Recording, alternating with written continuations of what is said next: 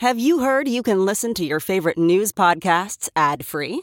Good news! With Amazon Music, you have access to the largest catalog of ad free top podcasts included with your Prime membership. To start listening, download the Amazon Music app for free or go to amazon.com slash ad free news podcasts. That's amazon.com slash ad free news podcasts to catch up on the latest episodes without the ads.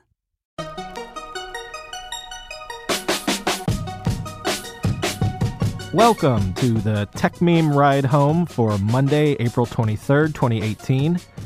Today, Alphabet's Q1 earnings, Amazon's working on a domestic robot, Alexander Kogan says he worked more closely with Facebook than has been reported, spies, like us, fear digital tracking, and the state of the music industry. Here's what you missed today in the world of tech.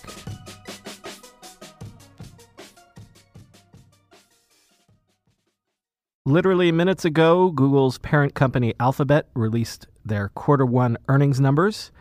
Quarter one revenue came in at 31.15 billion versus the 30.29 billion estimate.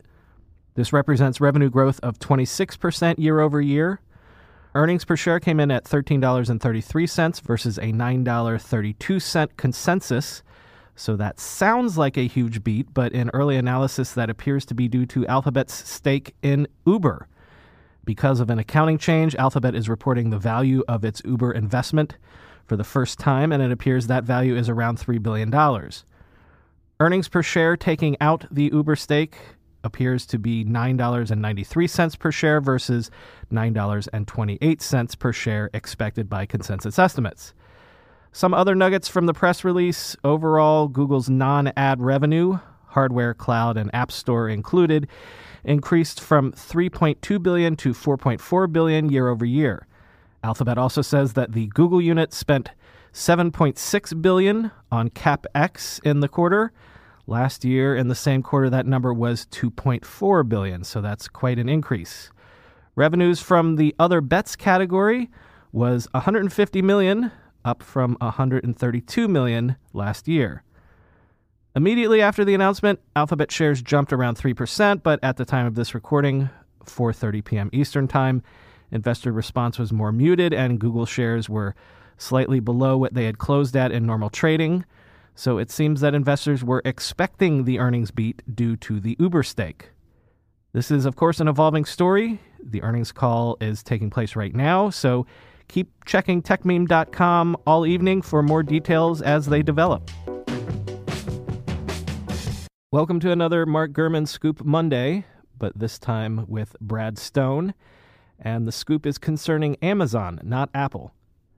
This morning, Gurman and Stone are reporting in Bloomberg that Amazon is working on a domestic robot, codenamed Vesta, that's designed to be able to navigate inside your house. Vesta is the Roman goddess of the domestic space of the home and family, in case you weren't aware. The Vesta project is being run inside Amazon by Gregg Zehr, who's in charge of Amazon's Lab 126 research and development division, which has given the world the Echo speakers, Fire TV devices, and also the Fire phone. The project began a few years ago, but it's apparently far enough along that Amazon hopes to begin testing the robots inside of employees' homes by the end of the year. The Bloomberg piece speculates that Amazon might begin offering the robot to consumers by 2019, but details remain sketchy in terms of what the robots will actually do. Prototypes apparently have advanced cameras to help the robots navigate a house in the same way that self driving cars navigate roads. Quoting from the piece Advances in computer vision technology, cameras, artificial intelligence, and voice activation help make it feasible for Amazon to bring its robot to the marketplace. The retail giant has shown itself willing to partially subsidize the cost of its devices for Prime subscribers who buy more products and subscribe to services through its gadgets. That could also make such a product more affordable for mainstream consumers in the future. End quote. Amazon as a company actually has a long history with robotics. One of its largest ever acquisitions was Kiva Systems, which it turned into Amazon Robotics to populate its warehouses and fulfillment centers with semi autonomous bots that help organize orders and shipments. Many of the pieces looking at this news are speculating that Vesta would not be a robot butler, as robotics have not quite gotten good enough yet that she could do the dishes for you. It seems more likely that Vesta would be more like a mobile personal assistant, a sort of Alexa on wheels. Over at BuzzFeed this morning, Ryan Mac had an interview up with Alexander Kogan, the Cambridge University researcher and academic who was at the center of the Cambridge Analytica scandal. In the interview, Kogan admits that he broke Facebook's terms of service with his controversial app, but he claims that he wasn't alone in doing what he did. Kogan denies that he's a Russian agent. Quote, I am not a Russian spy, he told Mac. He also scoffed at claims that his work and his apps had the ability to sway opinion or influence voters, especially around Brexit or the 2016 presidential election. Kogan is in London to speak before a parliamentary committee this week around the Cambridge Analytica scandal. Quote, Folks are only concerned right now about the story because they think it could have swung the elections or that they can be mind controlled. And that's not a real worry, Kogan told Mac. The actual story right now, according to Kogan, is that the public has finally woken up to the privacy implications of big technology and the fact that data is being used without people's informed consent. Quote, if there's one message I want Parliament to walk away from, it's not, Alex didn't do anything wrong, he's been scapegoated. The main message is what you've been worried about is BS, but there is a real issue to think about. End quote. BuzzFeed apparently has gotten a series of interviews with Kogan, so this might be the first piece of many. And Kogan was also profiled last night on 60 Minutes. In that interview, Kogan continued to defend himself, saying he was just doing what he felt was common practice. Kogan told Lesley Stahl, quote, The idea that we stole the data, I think, is technically incorrect. I mean, they created these great tools for developers to collect the data, and they made it very easy. I mean, this was not a hack. This was here's the door, it's open. We're giving away the groceries. Please collect them. In this interview, Kogan did seem to suggest that he's being made into something of a convenient scapegoat. Quote, I think there's utility in trying to tell the narrative that this is a special case and that I was a rogue app and this was really unusual. Because if the truth is told, and this is pretty usual and normal, it's a much bigger problem. End quote. In the 60 Minutes interview and in BuzzFeed's interview, Kogan maintains that he had a much closer relationship to Facebook than has generally been portrayed in the press. He claims to have made numerous visits to Facebook's headquarters to give talks to Facebook employees about behavioral psychology, and he even served as a paid consultant to Facebook in 2015. Quoting from the BuzzFeed piece, he worked on at least 10 papers with Facebook's Pete Fleming, who is now the head of research at Instagram, the company's photo sharing platform, while Joseph Chancellor, his co founder and equal partner at Global Science Research, GSR, the company that harvested the ill gotten Cambridge Analytica data, has worked at Facebook since late 2015. Kogan also said Chancellor informed Facebook about his work at GSR while interviewing for a position at the company in 2015. End quote.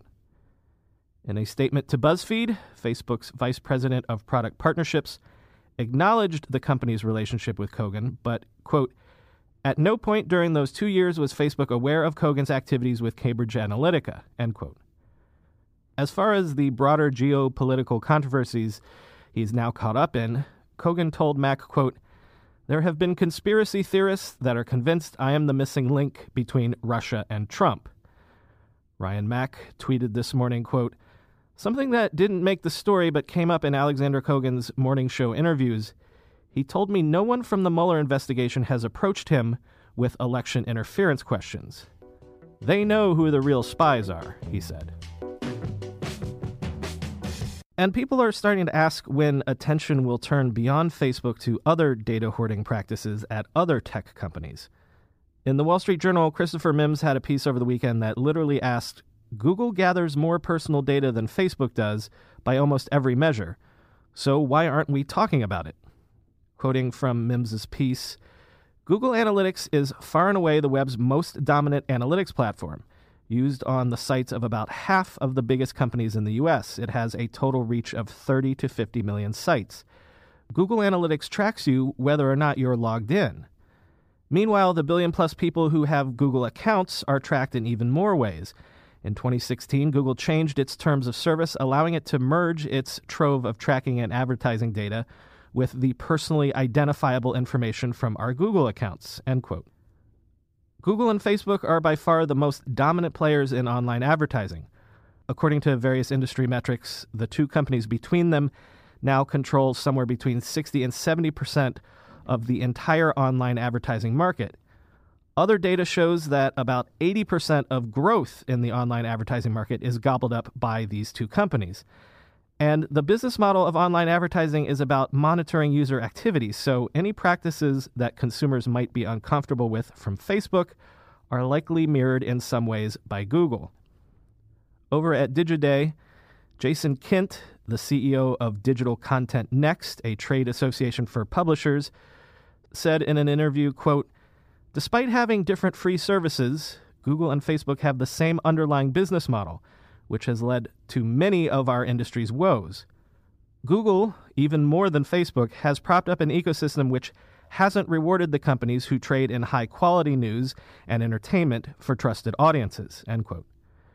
One important difference between Facebook and Google, according to Kint, however, quote, Google is better at lobbying, both in DC and the press and publishers.